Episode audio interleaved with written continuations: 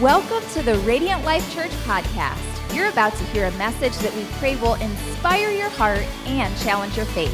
For more information on RLC, please visit myrlc.family or check us out on social media. Have a blessed day. Now, here's your message.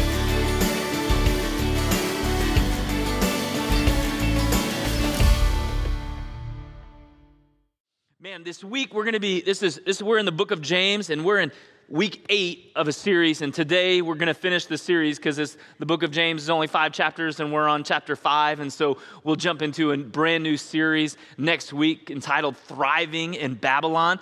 But uh, we've been going through the book of James. The book of James is a very practical book. Okay, we've been looking at things like uh, how to tame our tongue, how to be not only hearers but doers of the word, finding God's will for our life, heavenly wisdom and earthly wisdom. We've been unpacking all of those. And man, the, the book of James is like the, the book of Proverbs for the New Testament. So in the Old Testament, the book of Proverbs is a wisdom book, right? You, you read it and you're like, wow, that was really wise. That was so good. I can apply that to my life. Well, the book of James in the New Testament is very similar, right? Where you, you read it and you go, man, that was so practical. That was so wise. That was so good. And, and the heart of this series is to be able to have faith in motion or making your faith work. And that's how we're going to end our series today with that making your faith work. What does that look like? And so I want you to be able to go on a journey with me uh, as we've unpacked this book. It's been so practical, so life giving. Hopefully, it's maturing you in your faith along your journey. But in James chapter 5, it seems like he starts with, with something that could be controversial at least for today in our text in verse 13. It's, it's like, James, you've been unpacking this. It's been really good. It's been really practical. And now all of a sudden you're going to jump out with this in verse 13 through 16. Does this, does this make sense? Does it fit? Uh, because all of us have seen, all of us have heard, maybe some of us have watched videos online or been in some services where you're like, man, I've seen some things, I've heard some things. Uh, you know, I watched a dude wave his coat over people, and you're like, this is this is a little creepy. Um, for a moment, I just want you to sit here, unpack this scripture, maybe with a fresh start. Because sometimes we come to church and we have a preconceived notion of this, oh, this is what we're talking about, this is where we're going today. Put all that off to the side for a moment and let this just be a fresh start and allow the scripture to speak to you because the truth is is this is God's word and he wants us to, to be able to grow in our faith and go along in this journey this morning. So if you have your Bibles, let's look at James chapter 5 verses 13 through 16. It says is anyone among you in trouble? Right? So that means there's going to be people around us today that are in trouble. There's going to be some type of issue that some of us may be facing. It says, let them what? Pray. And so you're going to see two things in our text today. You're going to hear, you're going to see the word pray, and you're going to see the word faith. And so I wonder if God's trying to get our attention today to have faith and to pray through these moments. It says, Is anyone happy? Let them sing songs of praise. All right, that's worship. That's also a form of prayer, right? To be able to sing song of praise and thanksgiving for what God is going to do as you're asking Him. It says, Is anyone among you sick? Let them call the elders of the church to pray over them and anoint them with oil in the name of the Lord. All right, we anoint uh, people with oil here at Radiant Life Church. All right, if you ask for it when we have our prayer time, we would gladly anoint you with oil. Understanding that uh, the oil is symbolic, just like when we take communion. It is, is, it is not the actual representation. That's not the blood of Christ. That's not, that's not the body of Christ. We are, those are symbolic uh, gifts that we have in our hand that we, we take. Well, the oil is the same. The oil is symbolic to the presence of the Holy Spirit. Oil, okay, when you see it in, all throughout Scripture, it's His presence, right? That's the presence of the Holy Spirit. So it goes on, the text goes on to say, and the prayer offered in faith will make the sick person well. The Lord will raise them up. If they have sinned, they will be forgiven. Therefore, confess your sins to each other and pray for each other. Again, there's that word pray for each other so that you may be healed. Now, understanding this word healed in the context of this scripture isn't just a physical healing, it's emotional, it's spiritual. This is a complete healing. And it says the prayer of a righteous person is powerful and effective. And so when, when we think about healing, sometimes we have extremes, right? We have the name it and claim it, blab it and grab it. If I said it, I should have it okay, extreme, that is, that is way over here. And if you pray and God doesn't heal you, then God has a problem with you because you must have sin in your life. And so you have that side of the extreme, which can cause confusion, can cause shame, uh, can, can put up a, a defense system of, I can't trust you, right? So you have this one extreme, and along with that extreme, sometimes comes what I would say is like the spooky kooky, right? And so you're like, maybe I don't want to be a part of that extreme. Well, then the pendulum swings and it goes all the way over to this side, and on this side is healing, healings don't happen anymore. Miracles aren't possible anymore. When Jesus came and he gave his life and he died on the cross and he ascended back to the Father, miracles ceased. So you have one extreme that says they don't exist, and one extreme says if you if you don't receive it, then there's some type of sin in your life. You see, here at Radiant Life Church, what do we believe? What do I believe? I believe in divine healing. The church believes in divine healing. And so you may be here this morning, maybe watching on your line, you're like, okay, Pastor Lance, then, then here's my question. Then why doesn't God do it every time? Right? If you believe it, if the church believes it, if it's biblical, if it's scriptural, then why does God not heal every single time? I'm going to give you some wisdom, so I want you to write it down. You ready? This is going to be super wise for you this morning. It's, it's going to be very profound. The answer to your question, you ready? I don't know. I don't know. I don't know why God does what he does, but what I do know is God always does the right thing. God always does the right thing. Our unanswered prayer is, is in our limited moments of now right? We see in the now. Like what am i experiencing now? Did i get my coffee now? Is, is am, i waiting too long in a line for my fast food? We only see in the now. God operates in a completely different realm than what we do. And so often we, we're stuck right here on earth and god is in heaven and god's like listen I, I answer and i move on earth but sometimes my answer is heaven right? It's not in the now, it's in what is to be. Because ultimately, how many know that's where we're going to spend the majority of our time? Amen. Right? One day you'll be, you, one day we'll be in a place where we'll be for I don't know, millions, billions, trillions, eternity. And here on planet Earth, we're lucky if we get to the 80 right? So we have 80 years or a trillion of years. So God is more focused on what is to come than what is right now. And there is a level of faith that all of us need to have to be able to trust God and to believe that He's doing the right thing on our behalf. He's doing the right thing on our behalf. And I don't know about you, but I'm good with not having all the answers sometimes. I'm good with not knowing.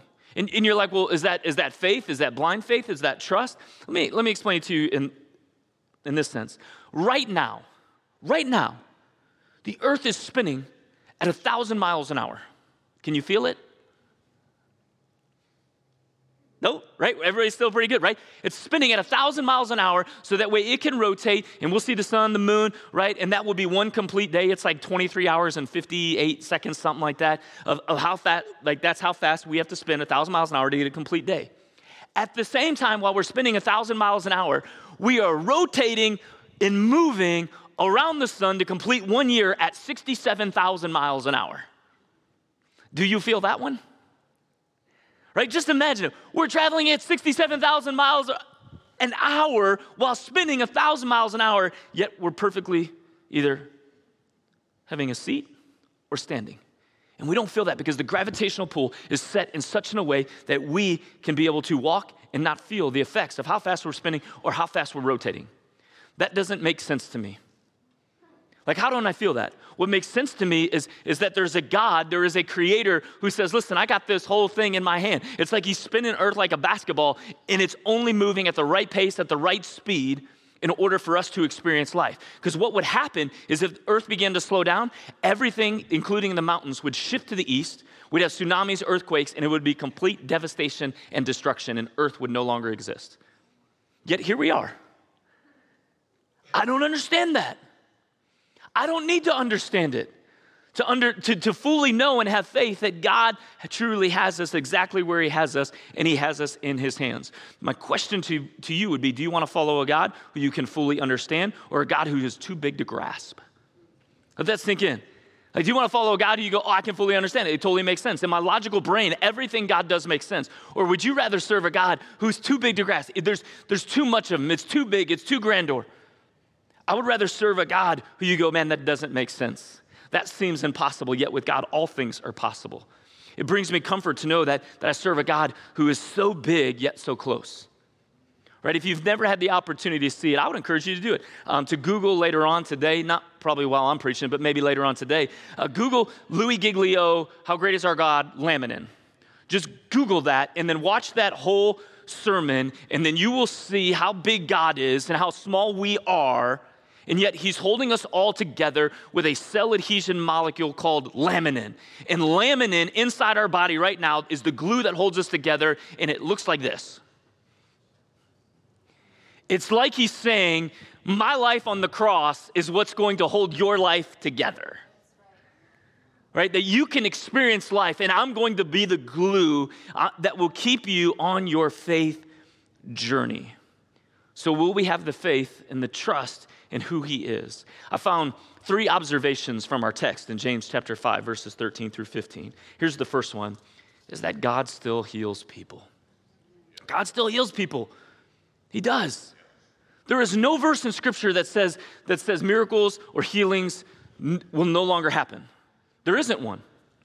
Now, there's a verse that says, listen, when perfection comes, so the second coming of Christ, when he comes, perfection, like, like the gifts and all that will cease, and you don't, you don't need the healings. Why? Because we're already with him, and everything in heaven is perfect. We don't need the sun or the moon, because all we'll need is his glory, according to the scripture.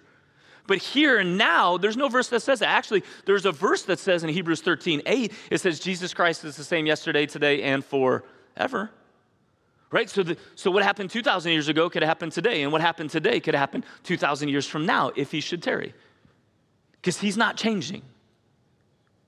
And so that should give us a promise of he's going to be here. He's going to heal. He's going to move. And, and sometimes I think we take it for granted. We forget. Right? How many know the Israelites had, they, they had memories that lasted about this long? Right? God provides this miracle and they walk through on dry ground and they're like, oh, this is great. And then all of a sudden they're hungry and he's like, don't you think I'm going to take care of you? Here, here's manna from heaven. Okay, that's great. Now I'm going to complain again, and now I'm going to give you water. And it's like complaint after complaint because there's short term memory loss. I think sometimes we have the same thing. We forget. Like we forget that right here before our very eyes, just a few short months ago, my daughter got up here and shared a testimony of God's, prov- God's provision and a healing within her body.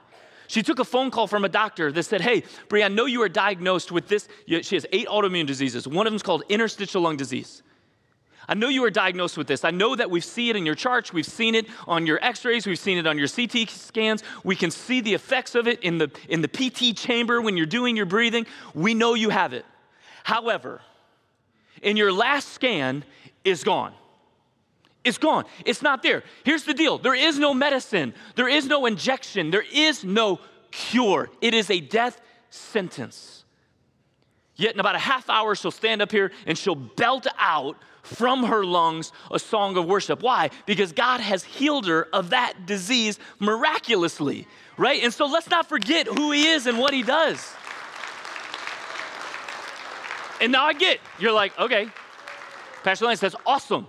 But, but you said she had eight, which means now she has seven. Why didn't he take all? How come it took such a long period? Maybe the verse that helped me could help you. 2 Timothy 4:18. It says, "Yes, and the Lord will deliver me from every evil attack and will bring me safely into his heavenly kingdom. All glory to God forever and ever. Amen." So, Pastor Lance, which one is it? Is he going to deliver me from every evil attack or is he going to take me to heaven? The answer is yes, both. Because if he delivers you, that's the miracle. If he takes you to heaven, that's the miracle. You're receiving the healing, you're receiving the blessing, you're receiving his goodness and his answer either way. And so healing is still possible today. But then all of a sudden, in, in, James here in chapter 5, right, he's talking about healing. And then he, he makes this, this pivot or this turn that you're like, this doesn't make sense. How do we go from here to there? How do we talk about pray for people and there's a healing? And now it's all of a sudden we're talking about sin and forgiveness. If you confess your sins to one another, if you pray for one another, they can be healed. this, this tells me, number two, is not only does God still heal people, but God is concerned about my soul. God is concerned about my soul. Probably probably more than anything else, God is concerned with my soul. We spend a lot of time and a lot of finances and a lot of our resources um, taking care of our temple, right? Our bodies, our, our protection, and, and that's good. I'm not saying there's anything wrong with it. We eat healthy, right? That's awesome, except for on Fridays at family movie night when we eat deep fried Oreos and deep fried corn dogs and french fries. Uh, other than that, we try to eat healthy, just that one day, I promise.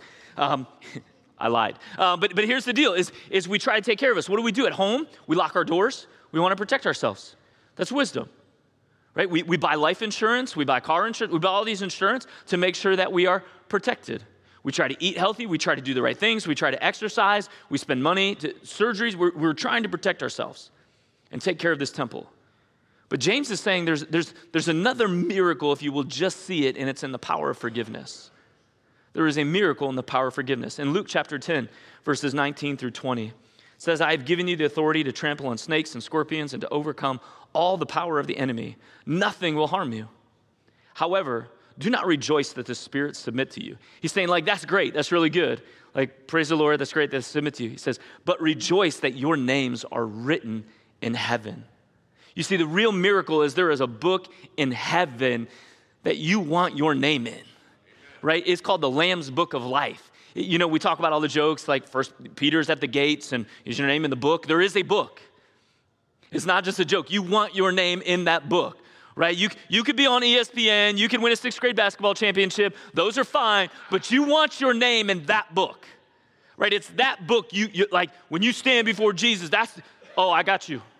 I know you. You surrendered your life to me. You have a life, you, you have a relationship with me, and I see your name. That's a miracle. So we praise him for the external. We praise him for what he's doing in our lives, but we rejoice for the eternal, what he wants to do in the future.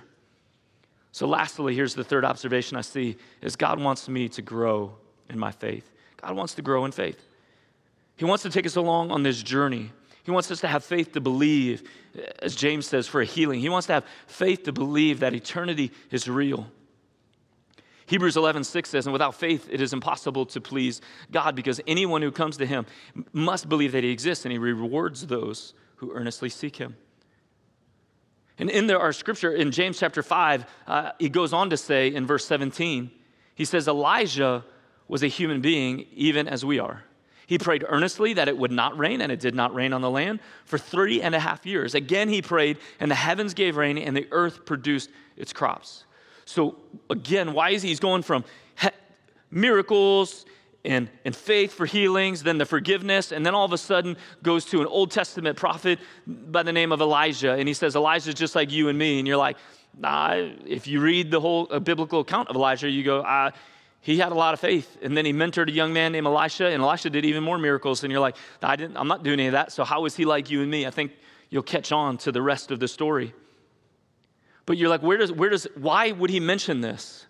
Why does this come into the text in James all the way from something that happened in First Kings? So in the middle, right here in the middle of this, this, this story where he says it didn't rain and then it rained, is where there's a great biblical account. You should read it, where Elijah is, is having an issue with King Ahab because King Ahab's a jerk and there's some tension. And so now they're gonna, they're gonna have this duel, they're gonna have this battle. And so King Ahab brings all his prophets out, hundreds of prophets, the prophets of Baal, and he's like, We're gonna, we're gonna put this altar out in whichever God gods claim and, and, and, and bring down fire and consume this altar, that's who we're to have faith in. And so the prophets of Baal, they're all out there and they're praying, they're seeking their gods, and nothing happens. And Elijah starts talking trash, like, like what's to happen? And nothing happens, and then it's Elijah's turn. Now understand, there's a drought. There is no rain. He's prayed, it did not rain. And so Elijah goes and gets water. How many know water in the midst of a drought is a hot commodity? You wouldn't want to waste it. And he takes it and he throws it on the altar, which is made of wood. How many know that wet wood doesn't burn? And so now all of a sudden the altar is full of water. There's rocks all around it. And he begins to call upon God. And God shows up in a mighty way. Not only does he consume the altar, he consumes the water, the rocks, everything there. Like God's like, oh, you Uh, let me show you just a little bit of what I can do. Right? If you don't believe, just again, go to the text, read it. It's a powerful story. So somewhere in the middle, that's, that's when that's taking place. And it seems like this is just a cut and dry story. He prayed for no rain, and there was no rain. And then he prayed for rain, and then it rained. But that account actually looks a little bit more like what our lives probably look like. He's a man just like you and me, and he's on a faith journey. You see, James gives us the end, but he doesn't give us the middle. Right? Because there's this moment that we, we realize how does my faith going to work? How does my faith work? How do I put my faith into motion? How do I, how do I like in this context with Elijah, how, what, what's going to happen along my journey? I want to give you three simple points to your, your faith journey. Here's the first is faith begins with a word from God. Faith begins from a word from God. The Bible holds thousands of promises.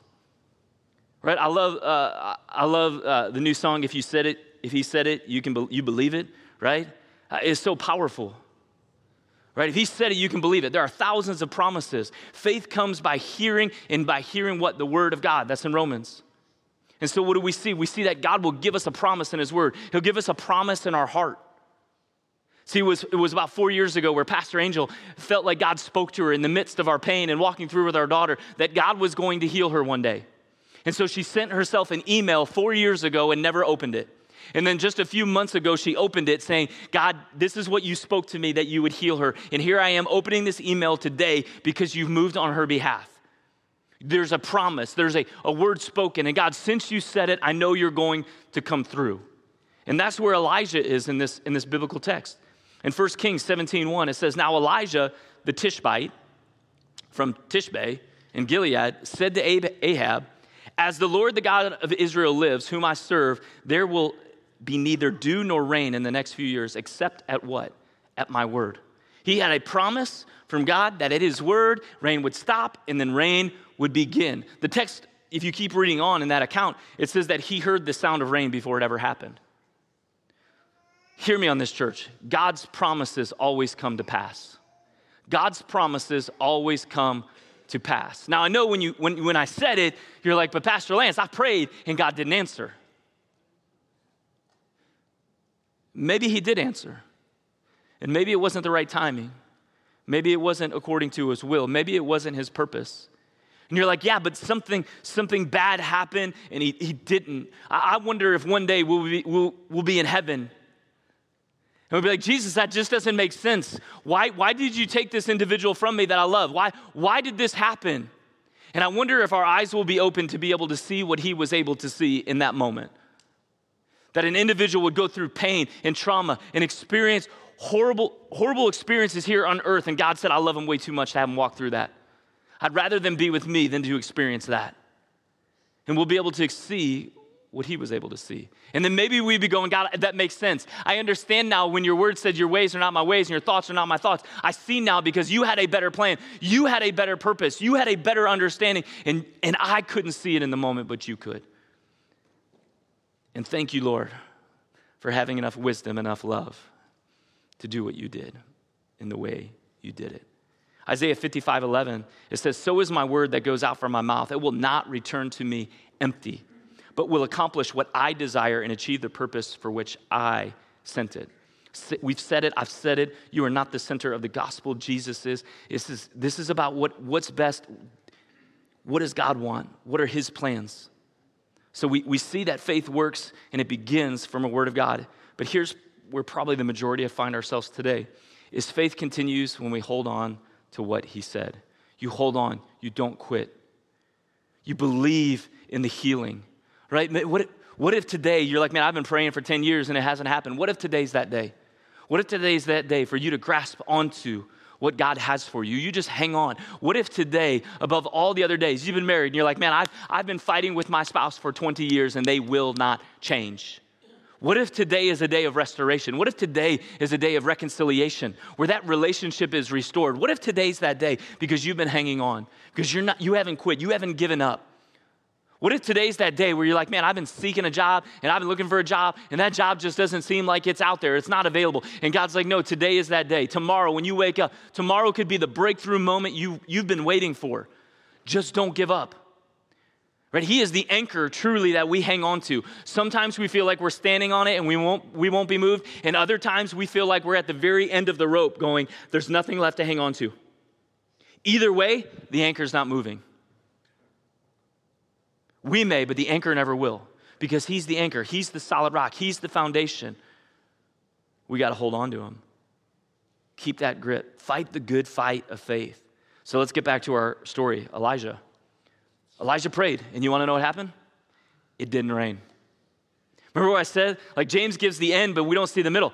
Elijah, yes, eventually, but in the moment when he asked, it didn't happen. He goes up to Mount Carmel, he takes his servant with him, and he tells the servant, he tells the servant, listen, this is what I need you to do. I need you to go over, look at the water, I need you to look at the ocean, so make your way around this mountain, right? And and and I want you to give a report to me. So Elijah stays on Mount Carmel, and he, the scripture says that he put his head down low, like in between his legs, while he was praying. He was seeking God. God, I know you said you're going to bring the rain, and I know you're going to bring it. And sure enough, his, servant, his servant's way over here, and his servant comes back, and he's like, Elijah, I got news. It's not going to rain.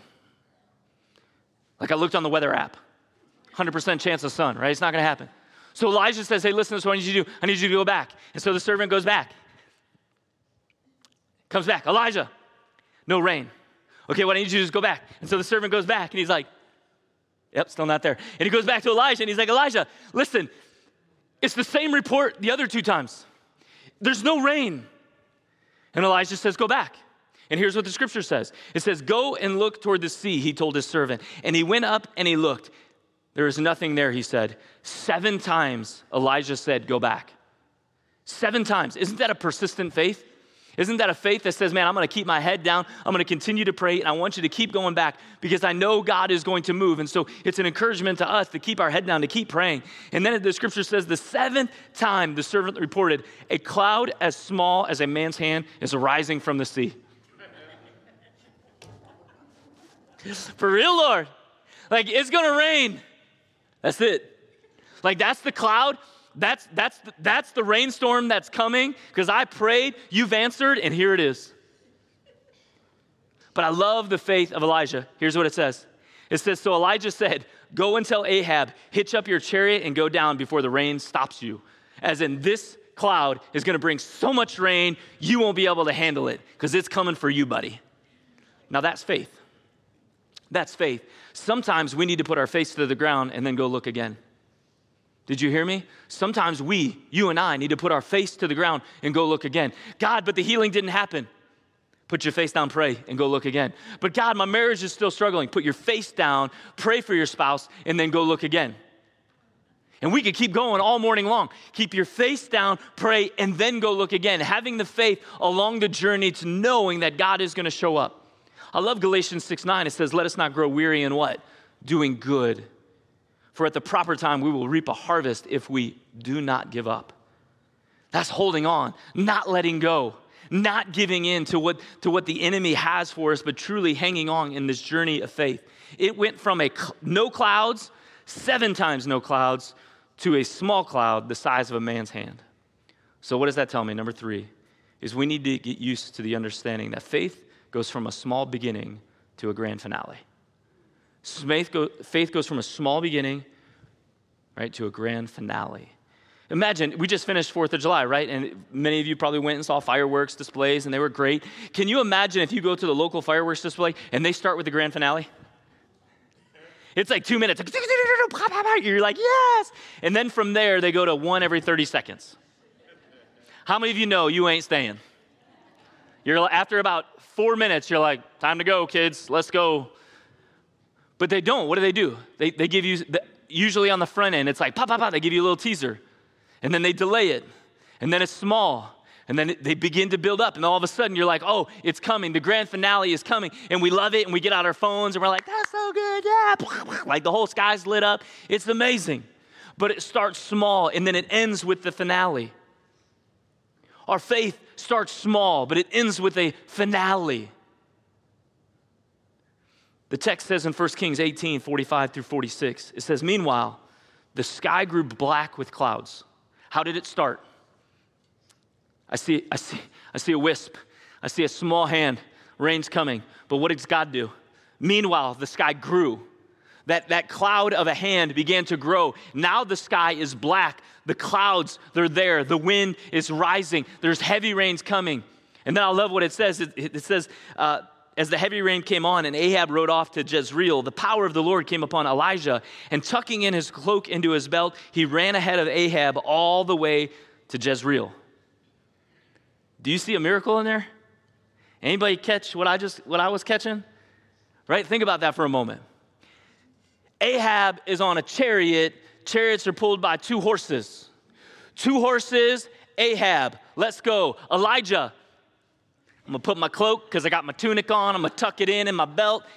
Woohoo! Right? He's like the Flash. Can you imagine? He's just running past two horses and Ahab, peace out, bro. Like, and he gets to the city before Ahab does. right? He's running that fast. There is a crazy miracle that is taking place. Zechariah 4:10 says, "Do not despise these small beginnings, for the Lord rejoices to see what? The work begin." He doesn't it doesn't say he rejoices to see it completed. He rejoices when, he, when it begins. He rejoices when it begins. We see the grand finale. God sees the process. Why? Because the process is the point. The process is the point. Let, it, let me put it to you in the form of a question.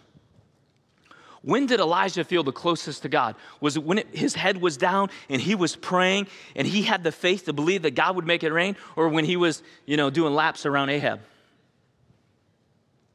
I tend to think it would be in the moment where his face was, face was down, that he was calling upon God. God, I know you promised this and I know you're going to deliver, and so I'm going to keep asking until you show up. Now, we, we would probably go, no, it's probably the moment where he was running fast. Because we could see that and it could be about us. See, us running fast, we could say, Do you see how fast I was running? Did you see what I did? Yet the rain had nothing to do with anything Elijah could do. All he could do was pray. He had to trust and have faith that God was going to make it rain. That's the process. Do we trust the process because the process is the point? And the reason the process is the point is because the process is what leads to dependence. The process is what leads to dependence. Those of you who are parents in the room, those of you who've had kids, have, didn't, you didn't just say, great, they're born, now they're 18 and get out. You enjoyed the process, right? You enjoyed the moments of nurturing them. You enjoyed those, Come on, social media, you see it all. You get the reminders every year. Oh, look how cute they are in kindergarten. And then first grade, they're getting on the school bus. And then they get to that point where they don't want their picture taken anymore. And then it, you have to hashtag it, wouldn't smile. Like, you know, you see what I'm saying? But along that journey, you, you have experiences with your children and you enjoy the process. And then, they, then hopefully at some point they do become adults who pay their own bills, and we're thankful for that process too. But in those moments, we're thankful for the process, the journey that we're on with them. And then every parent said it. You ask every parent in here, and we will all say they grow up fast. So enjoy the process. Those of you with toddlers are like, mm-mm, ain't happening. I'm not enjoying the process. Their favorite word is no. When, when do they stop saying that? I don't know. When it happens, I'll let you know. no, I'm just kidding.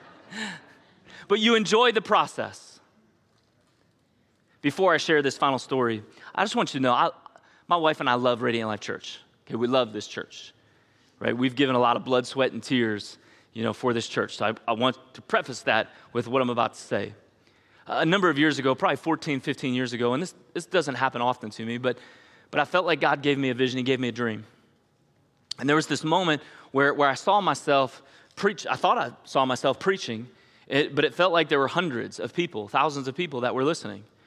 And I was like, well, that's, that's weird. That's odd, right? I'm, a, I'm currently a youth pastor, and I loved youth pastoring. We had a group of like 40 kids. It was great, but that wasn't hundreds, right? There was 40 but I kind of saw like more people, and I was like, okay, that's a little bit weird. I, I thought for sure I would just be a youth pastor the rest of my life. I didn't, never thought I'd be a lead pastor.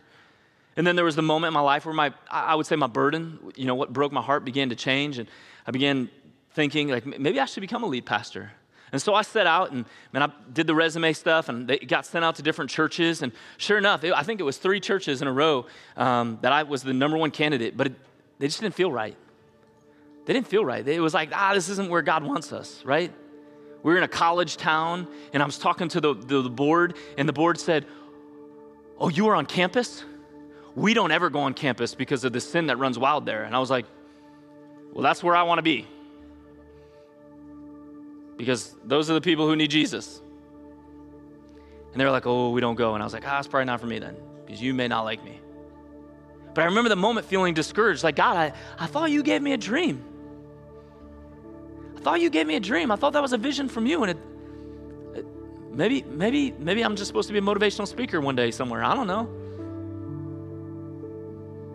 And so there was some discouragement. And then I remember I get, I get this email that says, Hey, we sent your resume to Radiant Life Church in Wadsworth. I was like, That's fine. How many know when you're discouraged, the word fine is your only vocabulary you know? Right? I was like, It's fine, I, whatever. Probably won't work.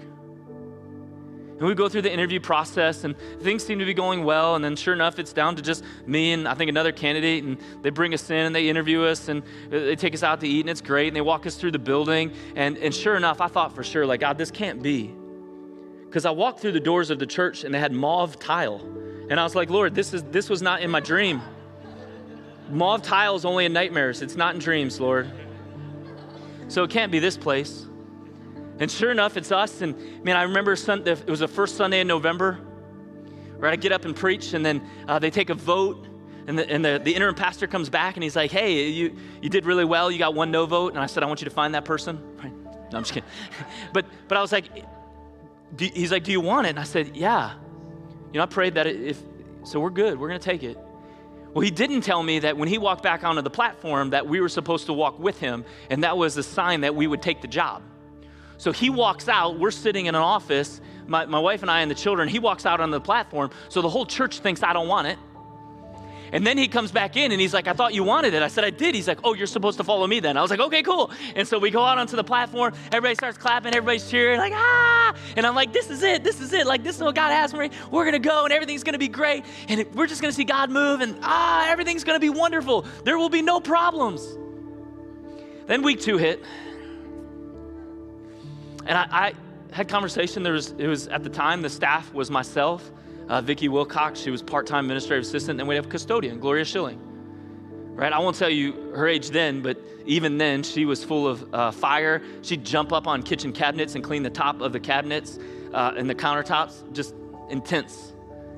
Well, she comes to me in week one. She says, Pastor Lance. I said, Yeah. I said, How's everything going? What's your, you know, tell me what you do. How do you keep this big old building clean all by yourself? And she tells me a story how it used to be her and her husband, and now it's her, and I'm listening. And she goes, We do have a problem though. I said, Yeah, what's the problem? She goes, We have we've had this bug infestation in these banners that are hanging in our worship center.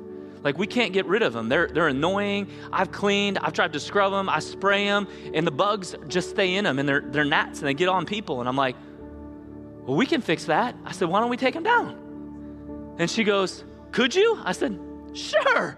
Why not? And so it was Saturday night. My wife and I went in. We got the ladder out. We took the banners down. We got rid of them because there was infested with bugs. Well, then it's Sunday morning, and people walk in, and the banners are gone. And there were a few people that didn't like their banners being gone, and they began to complain. They went to Pastor Angel and said, "What gives you the right to come into our house and move our furniture?" And I was like, "Y'all don't realize that you hired an exterminator and you have a bug problem. So you get rid of the bugs. You're not mad when you hire an exterminator who does their job. I thought we were doing the right thing. Yet there's people who are frustrated and there's people who are mad. And I'm like, God, that was not my dream. Like, God, I said yes.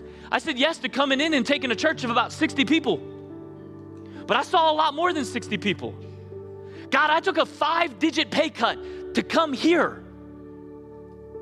My, the kids' ministry where they were at, they had tons of friends. The first Sunday we came, the children's ministry doubled when I put my three kids in. We went from three to six. I was like, God, I, I, thought there was a bigger plans to this, to this dream. I'm struggling. And, and every wall in this church has wallpaper. And I don't like wallpaper. So, God, why did you call me? Why did you, why, why is this a thing? Why is there problems? Why is there this frustration? I couldn't see what he could see. I couldn't vision what he visioned. I had the dream and it seemed impossible. It seemed as if that dream would never happen. So, what did we do? We sought God right? We prayed. We said, God, you know you called us. This is, a, this is a job. This is, this is a faith journey. There's a process, and we're going we're gonna be obedient to the process. And we just kept seeking God. And sure enough, then Pastor Angel, she started volunteering right away. Week one, like we got to Wadsworth, even before we started the job, she took over as the uh, cheer coordinator for all of Wadsworth Youth Football started serving. We started doing concessions like as a church, and we started doing some really good things. And, and God began to move, and God began to, to move sovereignly in our lives. And sure enough, we went from in the first year, we went from 60 to 120. We're like, yes, this is gonna be good. Like this is yes, yes. And then all of a sudden, someone comes to us and they're like, hey, we'd like to buy your building. Oh, yeah, what do you want to do with it? We're going to knock it down and put up a GetGo gas station and an Aldi grocery store. And I was like, hey, whatever I can do to bless the community, that's what I'm here for, right? and we had a business meeting, and Mary Jo Miller, who's no longer with us, she, she grabs the microphone and she speaks so softly, and she says, We've had the best location for 60 years and it hasn't helped us. I say we sell. Yep, she said it. We believed it. We sold the building. We had enough money to be able to, to build this building. And then over time, what do we see God do? Show up in marvelous ways. Did you know that last year, missions alone, we gave more to missions last year than our entire budget 10 years ago? Right? Than our entire budget, yeah.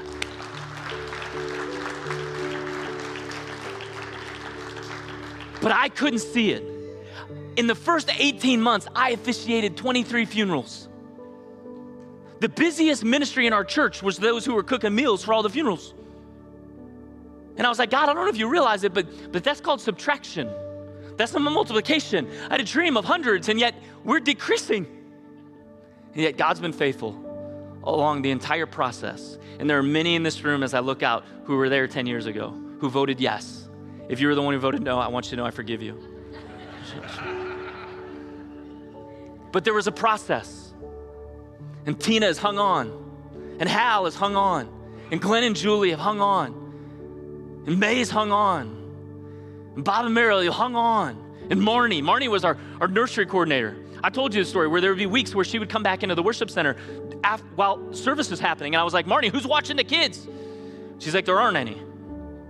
Now we have rooms, a whole wing for all of the kids to be watched. We have to have four people every Sunday watch kids because there's so many kids.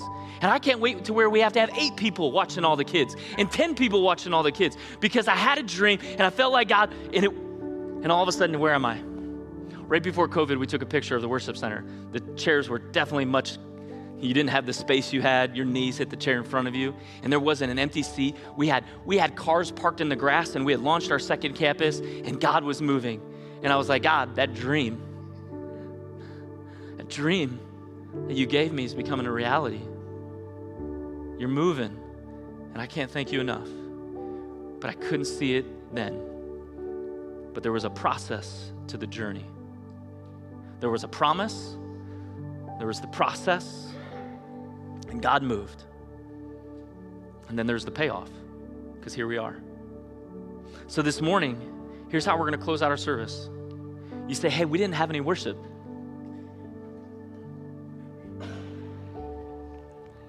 I want to give you an opportunity to pray. And so I'm, I'm, I'm going to ask for, for those of you, the scripture says call on the elders of the church. So if you served on the board in the past or you serve currently on the board, I'm just going to ask you to do me a favor and make, if you serve and your spouse, if you could just make your way down front and just turn around and face the congregation. If that's you this morning, I know a lot we're in the first service, but if you're here, just make your way down front. Any staff, we'd love to have you join us as well. Um, because it does say, if anyone among you is sick, call on the elders. And so we want to pray for you. Here's the deal Ain't nobody, ain't nobody doing anything crazy. We just want to pray. That's it. Miracles happen because God moves, not because it's something that we, we orchestrate. It's something that He does. And so we simply want to pray for you this morning. So we're going to pray. The second thing is this is what we're going to do we're going to worship and we're going to listen to the promise.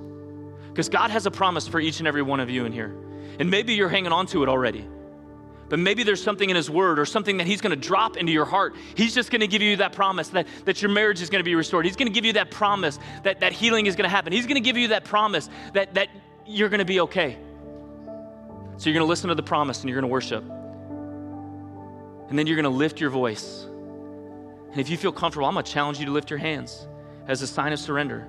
You're to lift your voice to the Lord and say, God, I'm thank you for the process. Even though it doesn't feel good, that there is pain in this process, I know that there is also provision in the process. That you are going to come through, and I will lift my hands and I will lift my voice as a song of praise to you because I know that you are constantly moving for the good of those that love you, and I love you, and so I want to let it be known. So we'll worship Him for the process. And then we're going to close celebrating because there's a payoff, there's a victory. You can have victory today. You can live and walk in victory today because there is a payoff. One day it will be eternity, but now, even now, you can walk in freedom. You can live in freedom because of what Christ has ultimately done for you. So before, before we jump into this, what I need you to do. Bobby, can you come? Can I bar- live? Somebody can borrow your microphone. So last week, you know, here at Radiant Life Church, we know that God speaks to people and we want people to be able to hear it. And so there is a process to that. If God speaks, you, you come to one of myself or anybody on staff and just say, I believe the Lord wants to encourage us and we want the body to be encouraged. And so last week she said, I believe this is what the Lord is telling me. And I said, I believe that to be true. But I think it's for next week.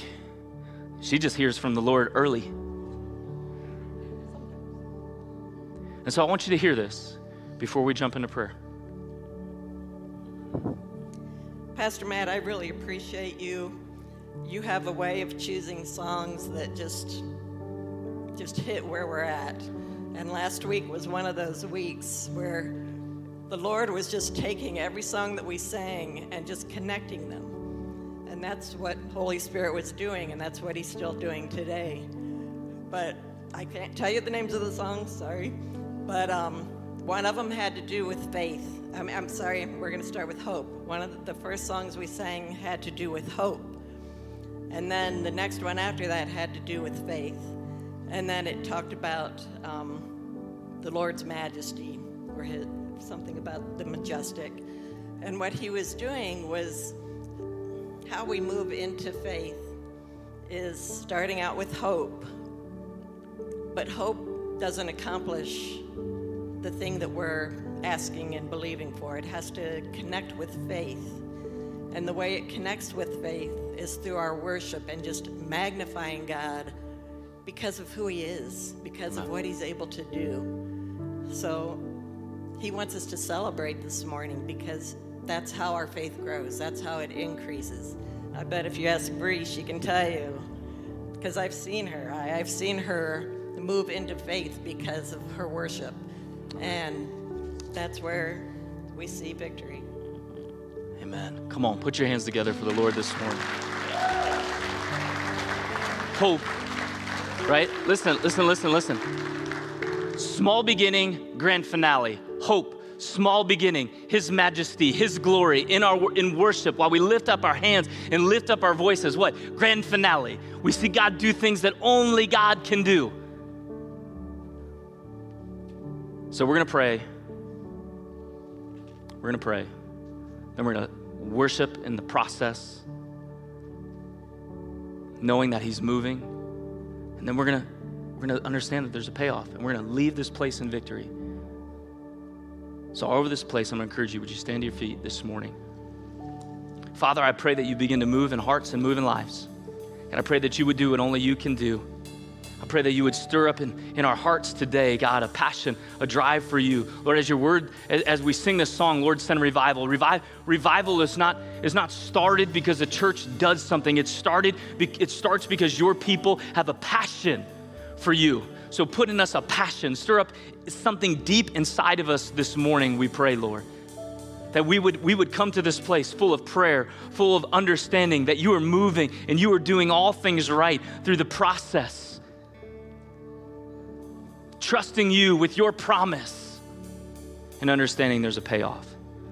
If you need prayer this morning, I'm just encourage you to get up out of your seat, walk down front, and let's just pray together. For those of you who are like, I'm good, would you just lift your hands all over this place? Would you make this your prayer? Lord, send revival. If you need a breakthrough, let it go. Ask for it.